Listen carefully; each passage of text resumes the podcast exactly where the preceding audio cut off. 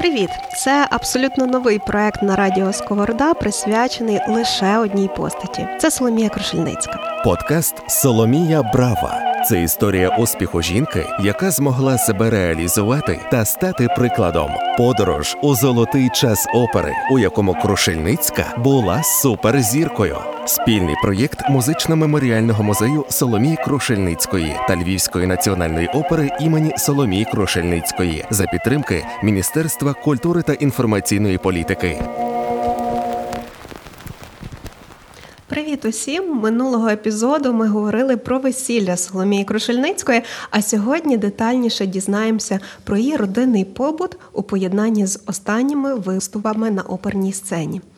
Про звички, розпорядок дня, страви, які любила готувати Соломія Крушельницька, улюблений автомобіль, подорожі з друзями і багато іншого. І, звісно, віло Соломе на побережжі сонячного міста Віареджо в Італії. Про це все нам розповість Анна Якимишин, старший науковий співробітник музично-меморіального музею Соломії Крушельницької у Львові.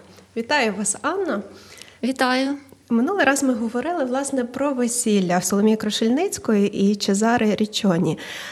Чому вони обрали Віареджо як таке своє місто, в якому прожили стільки років? Питання було вирішене ще до їх весілля.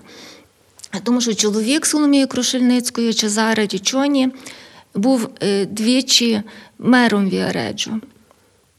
Він був родом з Віареджо. І взагалі він був з такої поважної, італійської, навіть аристократичної родини.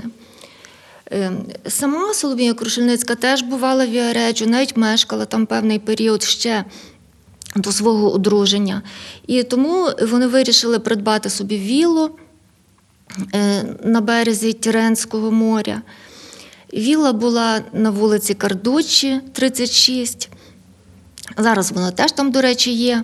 Це невелика триповерхова вілла з вузьким фасадом в стилі пізнього модерну. І вона дуже мила, але трошки змінилася на теперішній час. Наскільки я знаю, що колись, власне, в той період, коли Чезаре Річчоні і Крушельницька переїхали до Віареджо, це було таке доволі популярне місце серед знаменитостей. Туди з'їжджалися на літні вакації. З ким, можливо, Крушельницька спілкувалася з знаменитостями, чи яке в неї було оточення там? Щодо Віареджо. Віареджо перекладається як «дорога королів». І та дорога починалася, образно кажучи, з такої вузької стежки, робилася ширшою, робилася такою багатолюдною. І в період, коли переїхала туди Крушельницька, Віареджо тільки набирало потужності, як морський курорт. Населення Віареджо складало трошки більше 20 тисяч, а зараз це вже є невелике місто, але населення його все-таки має більше 60 тисяч. Тобто воно все набирає популярності. Віареджо було прекрасним містом. Гарні рівні вулички, вони були перпендикулярні, дуже було грамотно зроблено, саме місто було дуже забудовано грамотно. Воно забудовувалося поступово і вулиця, на якій мешкала Крушельницька, в той період вважалася досить новою. Старе Віареджо складалося переважно з двоповерхових, навіть одноповерхових, невеличких будиночків, які раніше належали переважно рибакам. Це було рибальське селище. Італійський письменник Джорджо Папасольї багато писав про Віареджо, адже був сам родом з того міста. І він писав з великою любов'ю до мешканців Віареджо. Він писав, що мешканці Віареджо не схожі на інших італійців. Вони гарніші, вони стрункіші, вони більш мужні, вони такі відважні мореплавці. І справді, коли поселилася Крушельницька до Віареджо, ці традиції все ще зберігалися. Жінки ходили в гарних, таких оторочених специфічних хустках, їхні чоловіки ходили в море. І за спогадами сучасників, Крушельницька дуже любила ходити на моло, як тоді казали, на причал, на пристань ввечері і спостерігати, як рибаки вертаються додому. Вітрила були в кожного різного кольору. І прекрасне видовище було, коли з-за горизонту з'являлася така просто галерея кольорова, і вона милувалася тими вітрилами, пізніше купувала свіжу рибу в рибаків. І таке було життя, можна сказати, іделічне. Крушельницька співала кожного дня, але нарешті здійснилася мрія її про таке осіле життя. Вона нарешті отримала затишок, спокій. В неї був щасливий шлюб. В неї був щасливий шлюб, і роки в Віареджо були найщасливішими взагалі в її житті. Той же Джорджо Папасольї, друг родини, згадував, що Крушельницька і Чезаре Річчоні були нерозлучною парою. І такими вони залишалися на все життя, хоч і не мали дітей. Щодо будинка Крушельницької. Отже, це була з вузьким фасадом триповерхова вілла. Як детально описує нам племінниця Крушельницької, яка провела рік в неї, як її учениця, пізніше дуже відома педагог, музикант Одарка Бандрівська, вона детально все описала. Значить, триповерхова кам'яниця з вузьким фасадом, фронтом до моря, а саме на захід, що дозволяло виходити на балкон і милуватися заходом сонця. На першому поверсі, як тоді казали, на партері, була їдальня, вітальня, кабінет Чезаро Річчоні і бібліотека, крім того, кухня. З кухні вихід в садочок, городчик, як тоді казалося. В городчику був мармуровий стіл, за яким було прийнято вечеряти. Бо спека, Італія. А щодо самого городчика, це була така віддушина Соломії Крушельницької. Можливо, вона собі пригадувала Україну, тому що вирощувала там не лише квіти, а саме дуже гарні троянди, про яких теж згадують, а вирощувала і городину. І пропагувала здоровий спосіб життя, гордилася дуже своєю яриновою зупою, русолом, як вона казала, яриновим. Готувала особисто різні страви, приправляла страви, які готувала її куховарка, бо треба сказати, що Соломія Крушельницька і Чезаре Річчоні мали куховарку, покоївку і лакея. Соломія Брава на радіо Сковорода. Дуже цікаво, ви сказали про це, що ми знаємо Соломію Крушельницьку як оперну співачку та всесвітню зірку, а тут вона і готувала сама, і навіть вирощувала продукти, так? Вона ж була з Галичини, вона була близько до землі. Я знаю, що цей період у Віареджо дуже яскраво, власне, описала у своїх спогадах насамперед племінниці Соломії Крушельницької, Одарка Бандрівська, Соломія Скорик і Ярослава Музика. Я так розумію, що вона їх запрошувала спеціально погостити в себе в Віареджо, щоб трошечки, якби дівчата і навчались, і розвіялись, можливо, вивчили мови, познайомились з ширшим оточенням. Що ще цікавого вони розповідають і про будинок, і про побут, і особливо про розпорядок дня Соломії Крушельницької? Треба сказати, що коли ми читаємо спогади родичів Соломії Крушельницької, особливо дівчат, тобто жінок, пізніше дорослих, які в цей період гостювання в Віареджо були дівчатами, кожна з них завершує свої спогади. Це було як сон. Це було наче весняний сон. Тобто ми можемо зробити висновок, що Соломія Крушельницька була дуже гостинна. Вона любила свою родину і намагалася створити їм дуже комфортні і психологічно, і у всіх планах умови для перебування в Італії. А Одарка Бандрівська була найдовше в Італії. Вона була там цілий рік, навчалася в Крушельницької. І пригадує, що Крушельницька була дуже дисциплінованою. В ній все життя поєднувалося оце раціональне і ліричне, і високе, і як господиня, як пані дому, як тоді казалося, вона була на висоті. Був заведений чіткий розпорядок дня. Крушельницька пробуджувалася зранку і йшла на свої щоденні прогулянки. В неї починалися вже невеликі проблеми зі здоров'ям, їй крутилася голова, і лікар їй порадив багато ходити. І тому щоранку вона робила такий маршрут, кількакілометровий, вздовж узбережжя. Часом ходила не вздовж узбережжя, а піднімалася вище в парк Сосновий, де росли пінії, такі специфічні, дуже гарні великі дерева середземноморські. Дихала свіжим повітрям. Пізніше Крушельницька верталася додому, і тоді вже був сніданок зі всіма, хто мешкав на той період в будинку. Сніданок був дуже скромний, біла кава, білий хліб з маслом і, можливо, ще там щось до хліба.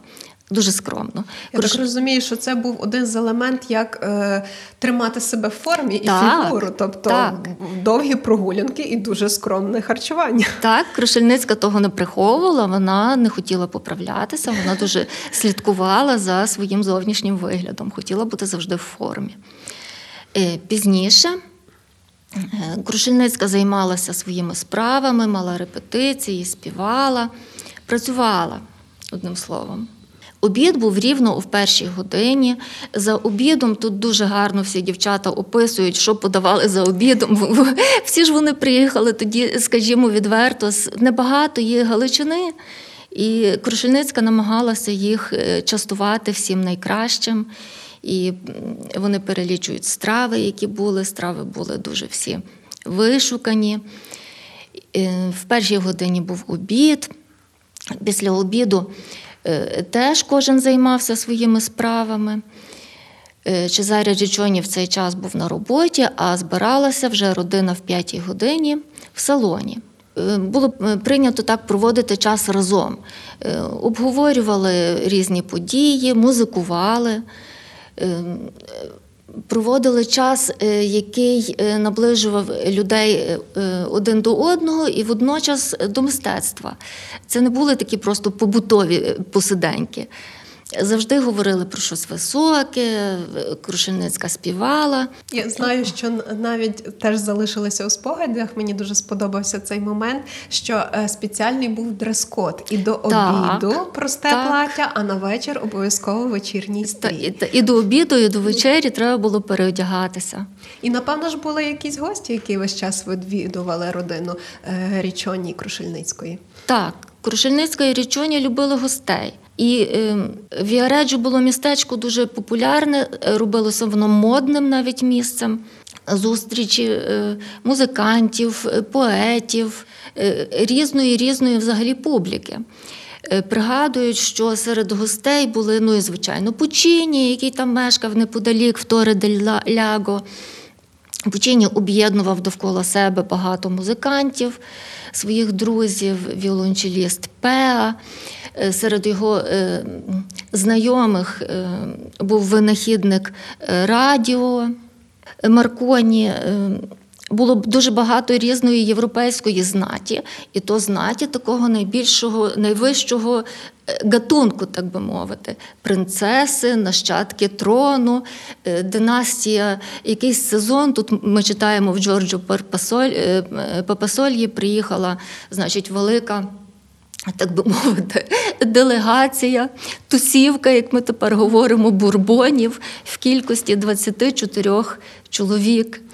І всі ті люди шукали можливості познайомитися з Крушельницькою, тому що Крушельницька, треба сказати, тоді була на вершині своєї слави. Вона в той період Виступала менше, але мала великий авторитет, була знаменитістю.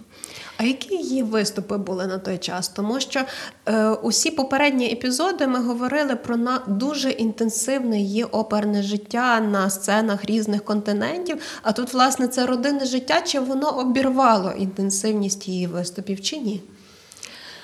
От, власне, ми маємо небагато відомостей про оперні виступи Крушельницької в цей період. І для того є пояснення. По-перше, не зберіглася якраз та частина архіву, яка би могла нам прояснити і могла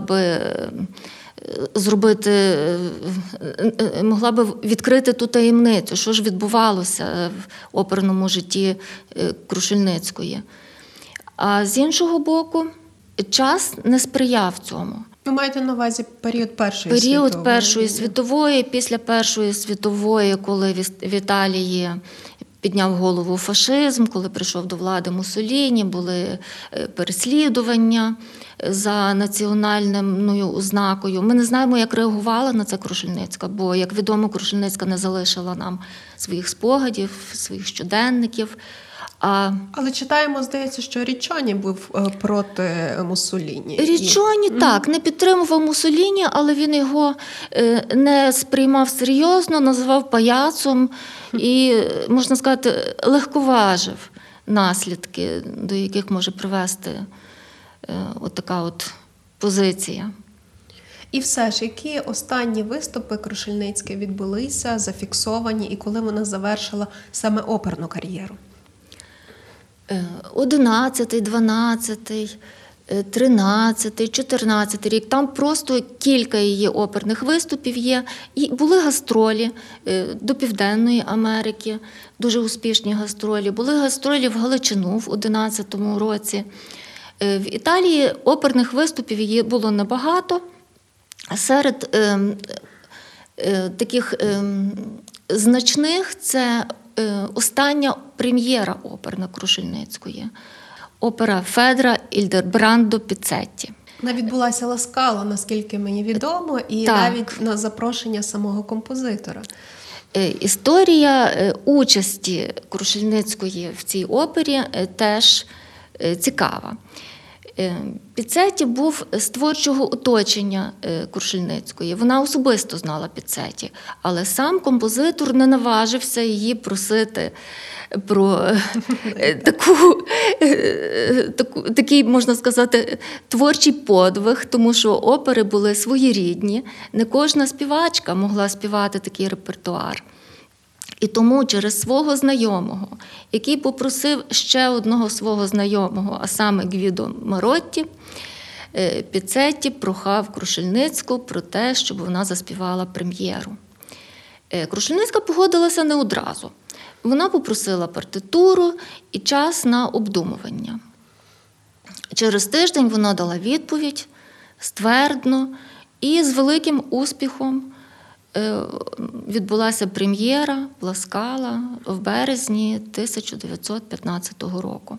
«Федра» – це одна із тих опер, що є дуже складним драматичним сюжетом, тому що йдеться про, наскільки мені відомо, давньогрецький міф, коли Федра закохується у свого пасенка, і, власне, цей такий контакт, який не відбувся, спровоковує і смерть його, і її. Власне, така історія сімейна, важка, і це, знову ж таки, підтверджує, що Крушельницьку дуже часто запрошувала саме на такі драматичні і дуже складні ролі, як, наприклад, Соломея чи Електра Ріхарда Штрауса.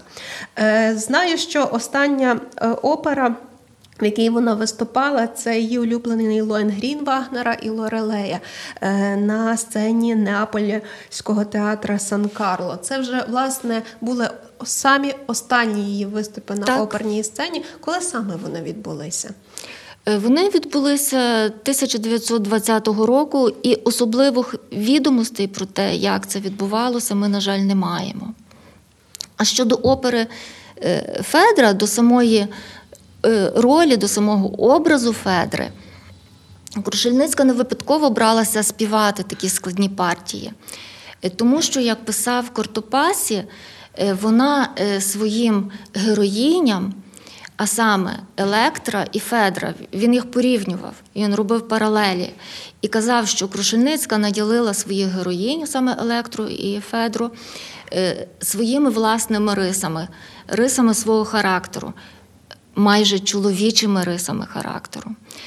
Отже, Крушельницька могла перевтілюватися надзвичайно, вона могла бути дуже ліричною, романтичною, як Лорелея, і дуже складною, дуже суворою, експресивною, непередбачуваною, як інші її ролі, як та сама Федра, Солома. На жаль, не залишилося записів саме Федри, але ми маємо можливість послухати арію з Лорелеї Альфредо Каталані, власне, тої опери, якою Крушельницька у 48 років закінчувала свою оперну кар'єру.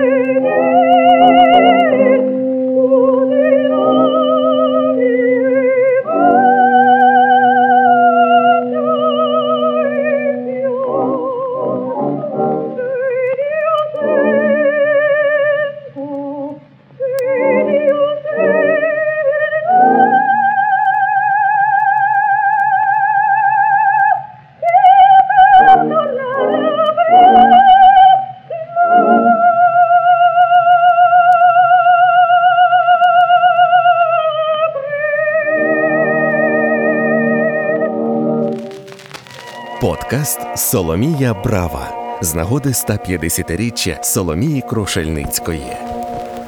Повертаючись щось до побуту Віареджо, варто ще згадати, що вона не тільки проводила багато часу в цьому своєму родинному гніздечку, але й також з друзями подорожувала Європою. Це був той час, коли їй начебто хотілося побачити всі ті місця і детальніше провести там час, бо коли вона виступала в цих театрах, не мала можливості стільки оглянути місто, музеї і таке інше. А ось цей період їй відкрилися скарби ніби всього світу. З ким вона подорожувала і де ще зупинялася Соломія Крушельницька, і яким транспортом вона їздила, тут теж цікава історія. Так, Крушельницька була особою взагалі відкритою до світу. Вона завжди прагнула нових знань, нових вражень, дуже любила подорожувати. Вона була однією з перших жінок-автомобілісток, придбала собі власний автомобіль.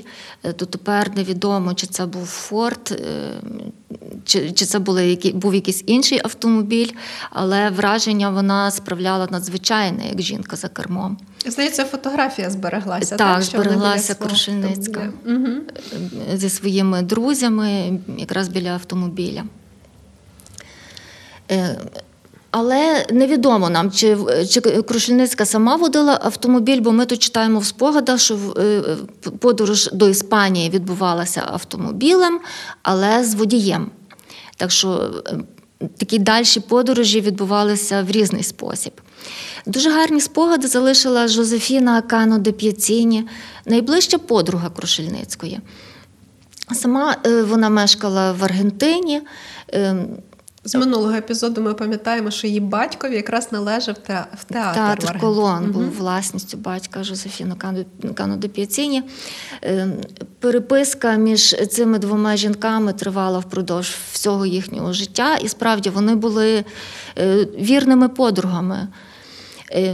Часто відвідували одна одну. Жозефіна Кано де П'яціні багато разів була запрошена до Крушельницької Віареджо. Вона пригадує, що вони з нею здійснювали подорожі Європою, подорожували дуже багато. Були в Німеччині, Австрії, Швейцарії, Чехословаччині, Іспанії, Італії, Бельгії, Англії. Крушельницька багато знала і багато і цікаво розказувала. Сама Жозефіна каже, що все, що ми довідалися про Європу, ми довідалися фактично з уст самої Крушельницької. Відвідували палаци, костели, будинки, де мешкали великі художники і музиканти. Побували в Торре-дель-Лаго, звичайно, бо це було зовсім близько, де мешкав Пучіні. В Бусету, де була вілла Джузеппе Верді, в Толедо, де жив Ель Греко. Були вони в різних містах. І Жозефіна Кано де П'яціні згадує такий цікавий епізод, коли вони їхали автомобілем через Іспанію і побачили в полі биків, що паслися. І водій автомобіля каже, ось ці бики завтра будуть брати участь в кориді. Вони, звичайно, зупинилися, і Крушельницька захотіла пофотографуватися, як вона тоді казала, біля тих нещасних тварин. Все закінчилося курйозним випадком, їм довелося втікати від тих нещасних тварин. І фотографії до нашого дня невідомо, чи збереглися, чи взагалі вийшло сфотографуватися. Наступного дня вони все-таки пішли на кориду в Барселоні і отримали незабутні враження. Дуже цікава зустріч відбулася біля театру, властиво в самому театрі Сан-Карло в Неаполі, коли вони подорожували Італією, заїхали в Неаполь. І Крушельницька захотіла показати Жозефіні Кано де П'яціні театр, де вона колись виступала. Театр був зачинений, трупа була на гастролях. Їм відкрив молодий хлопець і сказав, що тут вхід заборонений. Але за ним вони побачили такого старшого чоловіка, старого сторожа, який впізнав Крушельницьку. І це була незабутня зустріч, дуже зворушлива. Сторож мало не кинувся в обійми до Крушельницької, сказав їй, що мадам, що цей театр ваш, ви тут найбільша зірка. Пустив їх до театру, вони ходили, оглядали все і таким чином бачимо, що люди, навіть прості люди, до Крушельницької відносилися з симпатією і з захопленням. Дарма ця історія відбулася в Сан-Карло, це ж все-таки був її, можливо, один з улюблених театрів, раз вона у ньому завершувала кар'єру оперної співачки. Так, ми не маємо спогадів самої Крушельницької, я думаю, не випадково вона вибрала театр Сан-Карло для завершення своєї кар'єри. Як не випадково вона вибрала і дві опери для завершення кар'єри. Лоенгрін і Лорелея. А розкажіть ще, будь ласка, Після того, як вона завершила виступати на сцені оперних театрів, які все-таки були і подальші її творчий шлях, бо вона не припинила концерти, вона виступала як камерна співачка. Де, з яким репертуаром і коли, власне, відбулися останні вже виступи Соломії Крушельницької вже як такої камерної виконавиці?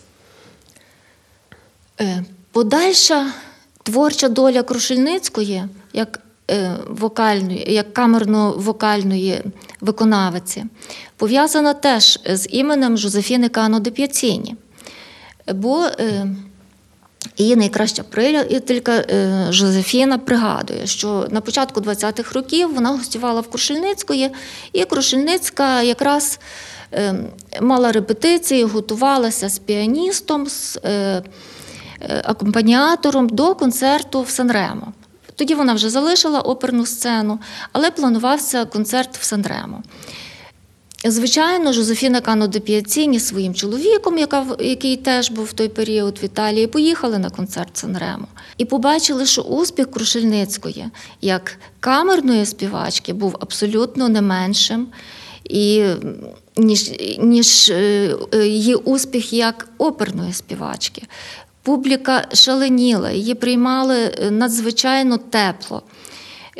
І вокальні мініатюри в її виконанні були наче маленькі перлинки. Кожна була особлива, і Крушельницька дуже вміла розкрити зміст кожного вокального твору. Жозефіна Кано де П'яціні теж була в захваті. І, власне, вона запропонувала Крушельницькій здійснити ще один, як виявилося, вже останній тур, останній її візит до Аргентини в 1923 році. І саме з цих гастролей Крушельницької 23-го року розпочинається її кар'єра як камерної співачки. Цей момент я би хотіла, щоб ми послухали одну арію. Власне, це не арія з опери, а швидше як пісня. Та? Російською є термінологія романс. Насправді, в українській мові є дуже гарний відповідник соло-спів, тобто така невеличка пісня. Давайте послухаємо одну і у виконанні Соломії Крушельницької авторства Франческо Каваранте.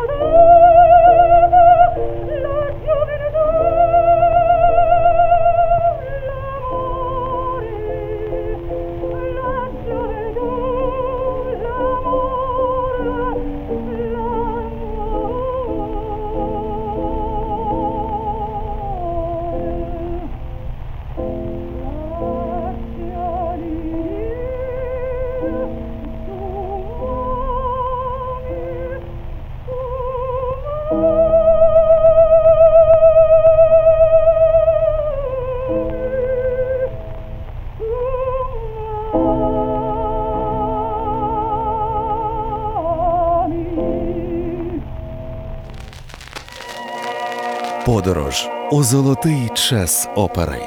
Запрошує Стефанія Олійник. Окрім Аргентини, як камерна співачка, очевидно, вона з великим успіхом виступала на італійській сцені. Де саме? Розкажіть. Маршрути Соломії Крушельницької були дуже довгими і дуже цікавими. І варто перелічити міста, де вона гастролювала як камерна співачка у 1924 році. Спочатку вона співала у Віареджо, потім у Неаполі, Мілані, Падуї, Трієсті, Турині, Генуї, Флоренції, Бреші та Римі. Отже, послідовно у всіх великих і значних містах Італії. Концертувала вона переважно в 20-ті роки з акомпаніатором Маріо Кастельнуово-Тедеско. Він був не тільки піаністом, але композитором, і концерти за участі Крушельницької і Маріо Кастельнуово-Тедеско мали величезний успіх. Сам Маріо Кастельнуово-Тедеско виконував на цих концертах зазвичай ще декілька своїх власних творів. Крушельницька в своєму репертуарі мала деякі вокальні твори, написані, власне, цим молодим тоді композитором. А репертуар її був величезний.